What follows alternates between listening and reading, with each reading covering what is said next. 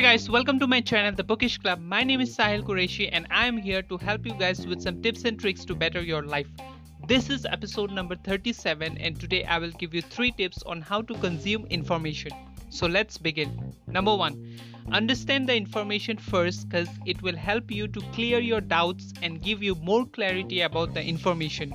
Your mind works well when it understands something and then you can make better decision whether it is right or wrong. So first understand and then try to execute. Moving on to number 2, after you have understood the material, then write things down cuz your mind remembers pictures rather than reading or memorizing. Draw flowcharts, diagrams or tables to absorb the information deeply in your mind and think easier in your own language. So, writing down can help you to remember better. Lastly, number three, after understanding and writing, try to revise once or twice in a week so that the information becomes more rigid and you can remember your information for a longer period of time.